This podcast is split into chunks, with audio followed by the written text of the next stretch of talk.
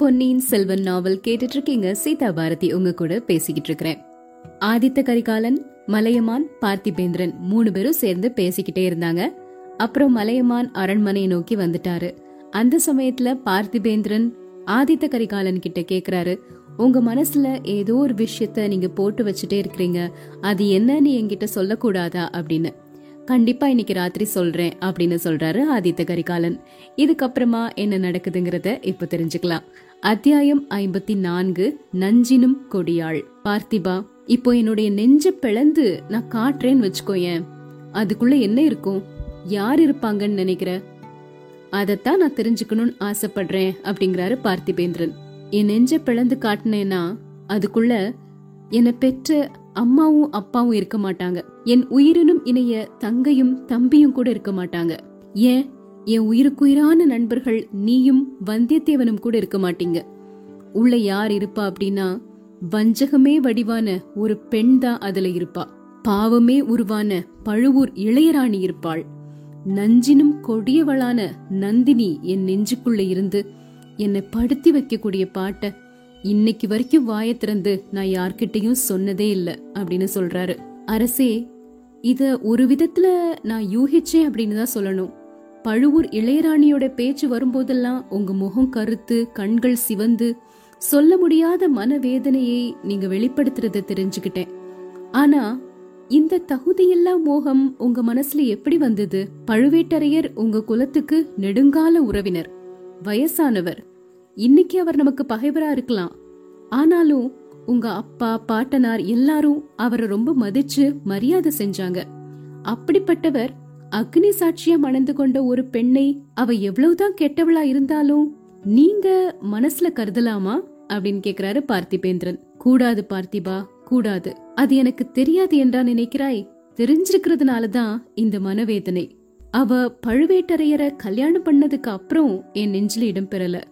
அதுக்கு ரொம்ப நாளைக்கு முன்னாடியே அவளுடைய மோக விஷம் என் மனசுல ஏறிடுச்சு அதை களைந்து எறியணும் அப்படின்னு எவ்வளவோ முயற்சி செஞ்சேன் முடியல.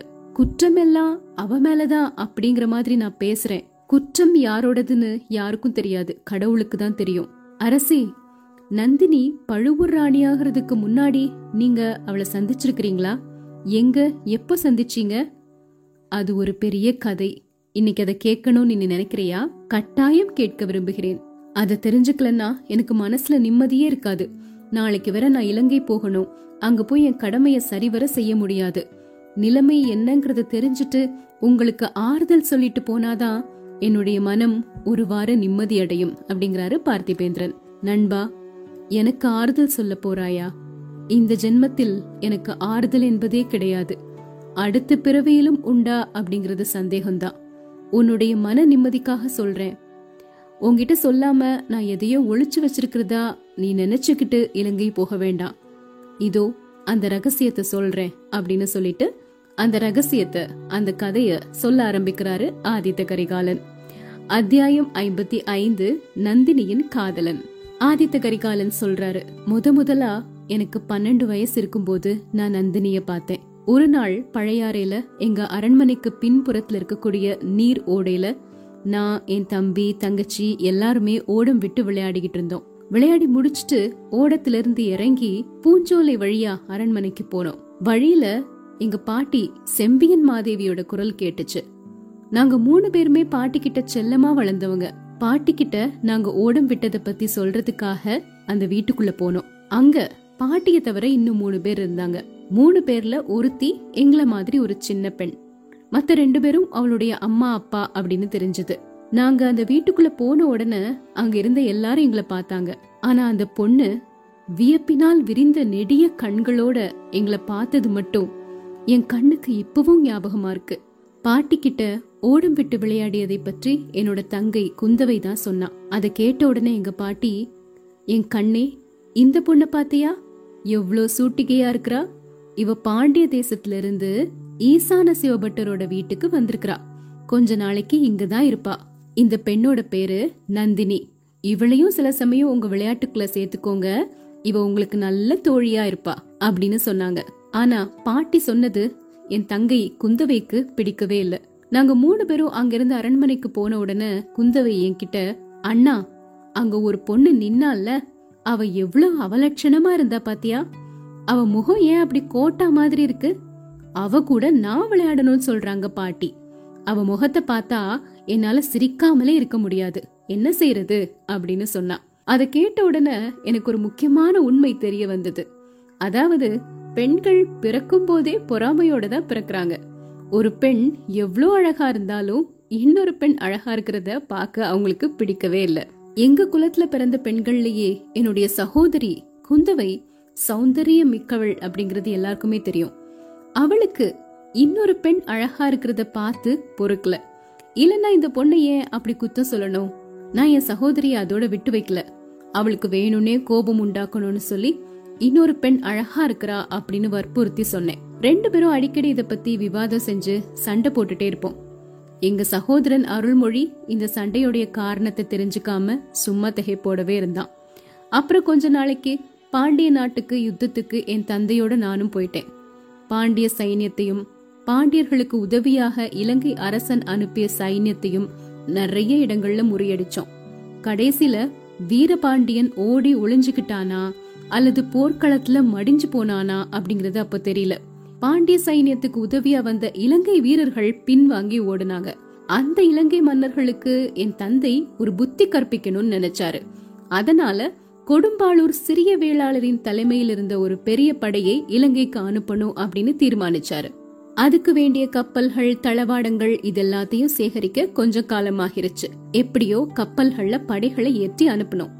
இதெல்லாம் செஞ்சு முடிச்சு திரும்பவும் நான் பழையாறைக்கு வந்து சேர்றதுக்கு ரெண்டு வருடங்களுக்கு மேலாகிருச்சு. திரும்ப வரும்போது அந்த பெண் நந்தினிய நான் முற்றிலும் மறந்துட்டேன். பழையாறைக்கு வந்து பார்க்கும்போது என்னோட சகோதரியும் அந்த பெண்ணும் அடையாளம் காண முடியாத மாதிரி வளர்ந்திருந்தாங்க. அவங்க ரெண்டு பேரும் சிநேகிதத்தோட பழகுவதையும் பார்த்தேன். நந்தினி வளர்ந்திருந்தது மட்டும் இல்லாம ஆடை ஆபரணங்கள்னாலையும் ஜொலிச்சுக்கிட்டு இருந்தாங்க. முன்ன மாதிரி இல்லாம நந்தினி இப்போ என்ன பார்க்கவும் பேசவும் கூச்சம் வேற பட்டாங்க. அதை நான் போக்கணும் அப்படின்னு நினைச்சேன். வேற எதுலயுமே எனக்கு அவ்வளோ சந்தோஷம் கிடைக்கல. நந்தினி கூட பேசுவதுல மட்டும் பழகுறதுல மட்டும் அவ்வளோ சந்தோஷம் இருந்தது. அந்த சின்ன வயசுல அது எனக்கு ரொம்ப ஒரு வியப்பை அளிச்சது. காவேரியில பெருகி வரும் புது வெள்ளம் மாதிரி என் மனசுல ஏதோ ஒரு புதுமை உணர்ச்சி பொங்கி வெள்ளமாய் வடிஞ்சுகிட்டு இருந்தது. இது என்னை சேர்ந்தவங்க யாருக்குமே பிடிக்கல அப்படிங்கறது எனக்கு புரிஞ்சுது. நான் வந்ததுல இருந்து குந்தவை அந்த பெண் கிட்ட ஒரு வெறுப்பை காட்ட தொடங்கிட்டா. ஒரு நாள் எங்க பாட்டி என்ன பார்த்து நந்தினி அர்ச்சகர் வீட்டு பெண். நீயோ சக்கரவர்த்தி குமாரன். உங்க ரெண்டு பேருக்கும் இப்போ பிராயமும் ஆகிருச்சு. அதனால நந்தினி கிட்ட நீ பழகுறது சரி கிடையாது அப்படின்னு புத்திமதி சொன்னாங்க. அது வரைக்கும் பாட்டிய தெய்வமா மதிச்சுக்கிட்டு இருந்தனா? அந்த சமயத்துல இருந்து அவங்க மேல கோபமும் வெறுப்பும் அடைய ஆரம்பிச்சிட்டேன். அவங்க புத்திமதிய மீறி நந்தினிய தேடி பிடிச்சு பேசி பழகினேன். ஆனா இதுவும் நிறைய நாள் நீடிச்சிருக்கல. திடீர்னு ஒரு நாள் நந்தினியும் அவளுடைய பெற்றோர்களும் பாண்டிய நாட்டுல அவங்க ஊருக்கு புறப்பட்டு போயிட்டாங்க அப்படிங்கறது தெரிஞ்சது. ரொம்ப கவலையா இருந்தது. கோபமா வந்தது. துக்கத்தை மனசுக்குள்ளே வச்சுட்டு கோவத்தை சகோதரி மேல காட்டினேன். நல்ல வேளை கொஞ்ச நாள்லயே நான் வடக்கே பிரயாணப்பட நேர்ந்தது. திருமுனைப்பாடி தொண்டை மண்டலம் இதெல்லாத்தையும் ஆக்கிரமிச்சிருந்த ராஷ்டிர கூட படைகளை விரட்டுறதுக்காக சோழ சைன்யத்துடன் நானும் புறப்பட்டு வந்தேன். அப்போதான் நீயும் நானும் சந்திச்சோம். இணைப்பிரியா நண்பர்களாகவும் மாறிட்டோம். அப்போ திடீர்னு இலங்கையிலிருந்து ஒரு கெட்ட செய்தி வந்தது. நம்மளுடைய படை அங்கே முறியடிக்கப்பட்டது அப்படின்னும் கொடும்பாளூர் சிறிய வேளால் இறந்து போயிட்டார் அப்படிங்கறதும். அதை கேட்ட உடனே அது வரைக்கும் பாலைவனத்துல பாறை குகையில இருந்த வீரபாண்டியன் புற்றிலிருந்து பாம்பு புறப்படுற மாதிரி வெளியே வந்தான். திரும்பவும் சைன்யத்தை திரட்டிட்டு மதுரையை கைப்பற்றி மீன் கொடியை ஏற்றினான். உடனே நானும் நீயும் எங்க அப்பா கிட்ட போய் ஒரு சபதம் செஞ்சோம். எப்படியாவது பாண்டிய சைன்யத்தை முறியடிச்சு மதுரையை மீண்டும் கைப்பற்றி வீரபாண்டியனுடைய தலையை கொண்டு வராம சோழ நாட்டுக்கு திரும்ப மாட்டேன் அப்படின்னு.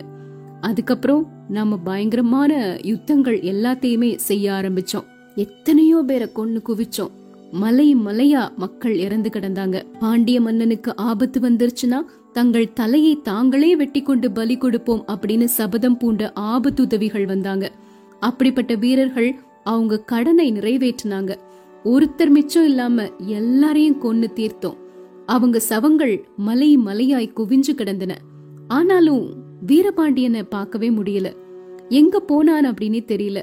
வீரபாண்டியன் போர்க்களத்திலிருந்து தப்பி ஓடி ஒளிஞ்சுக்கிறதுல ரொம்பவே சமத்தானவன் இல்லையா? அவன் அப்போ ஓடி ஒளிஞ்சிருக்கலாம் அப்படின்னு நினைச்சு படைகளை நாலா பக்கமும் அனுப்பி வச்சோம்.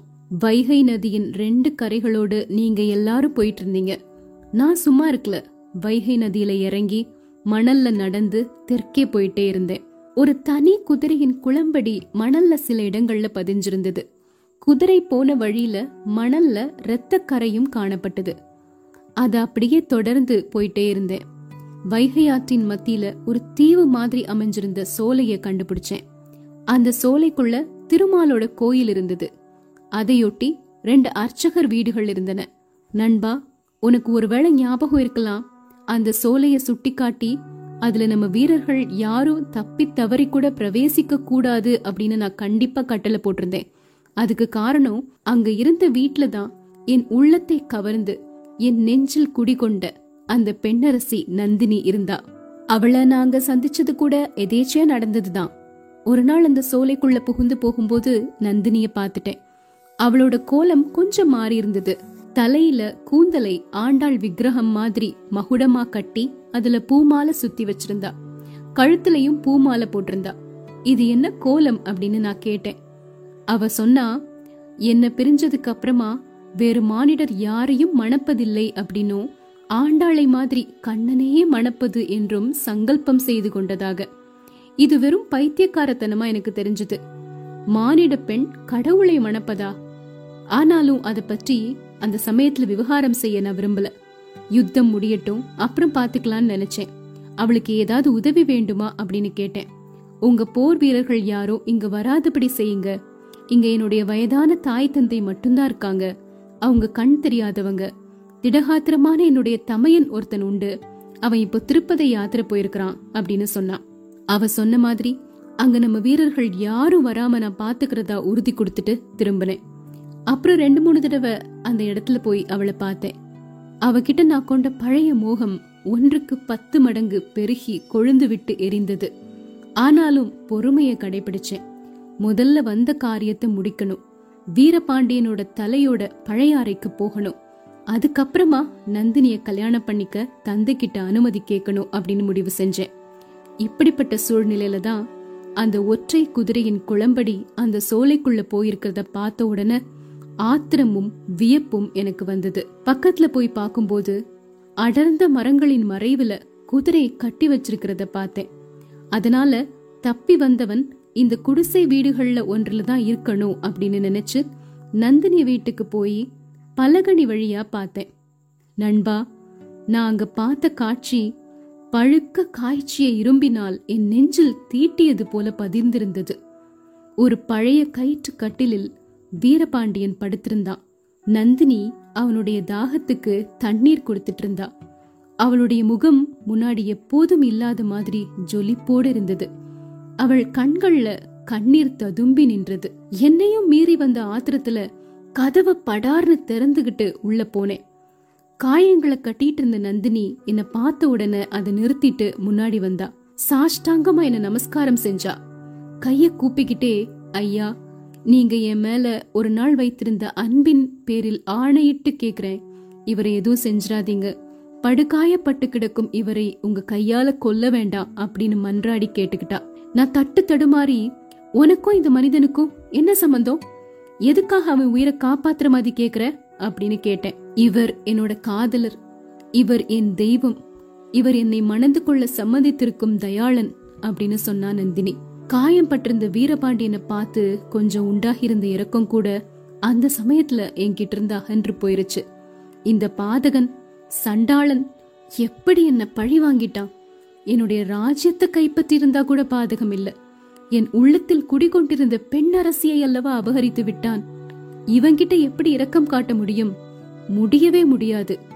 நந்தினிய உதச்சு தள்ளிட்டு வாளின் ஒரே வீச்சில் வீரபாண்டியனுடைய தலையை வெட்டி வீழ்த்தினேன். அந்த மூர்க்க பயங்கர செயலை இப்ப நினைச்சு பார்த்தா எனக்கு வெக்கமா இருக்குது. ஆனா அந்த சமயத்துல யுத்த வெறியோட குரோத வெறியும் என்ன பிடிச்சிருந்தது. அந்த ஆவேசத்துல வீரபாண்டியனை கொன்னுட்டு அந்த வீட்டு வாசப்படியை தாண்டும் போது நந்தினிய ஒரு தடவை திரும்பி பார்த்தேன். அவளும் என்ன கண் கொட்டாம பார்த்தா. அது மாதிரிப்பட்ட ஒரு பார்வை இந்த பூ உலகத்துல எங்கேயுமே நான் பார்த்ததில்ல. அதுல காம குரோத லோப மோக மதமாச்சரியம் எனும் ஆறு விதமான உணர்ச்சிகளும் அத்தனை நெருப்பு ஜுவாலைகளாக கொழுந்து விட்டு எரிந்து கொண்டிருந்தன. அதன் பொருள் என்ன அப்படின்னு எத்தனையோ தடவை எண்ணி பார்த்தும் இப்ப வரைக்கும் எனக்கு அது தெரியல. அதுக்குள்ள என்னை தேடிக்கிட்டு நீயும் நிறைய பேரும் வீட்டுக்கு வந்துட்டீங்க. வீரபாண்டியனுடைய தலையற்ற உடலையும் ரத்தம் சிந்திய தலையையும் பார்த்துட்டு எல்லாரும் ஜெயகோஷம் செஞ்சீங்க. ஆனா என்னுடைய மனசுக்குள்ள விந்திய மலையை வைத்தது மாதிரி ஒரு பெரிய பாரம் அமுக்கிக் கொண்டிருந்தது. அப்படின்னு கதையை சொல்லி முடிக்கிறாரு ஆதித்த கரிகாலன். இதுக்கப்புறம் என்ன நடக்குது? நாளைக்கு தெரிஞ்சுக்கலாம்.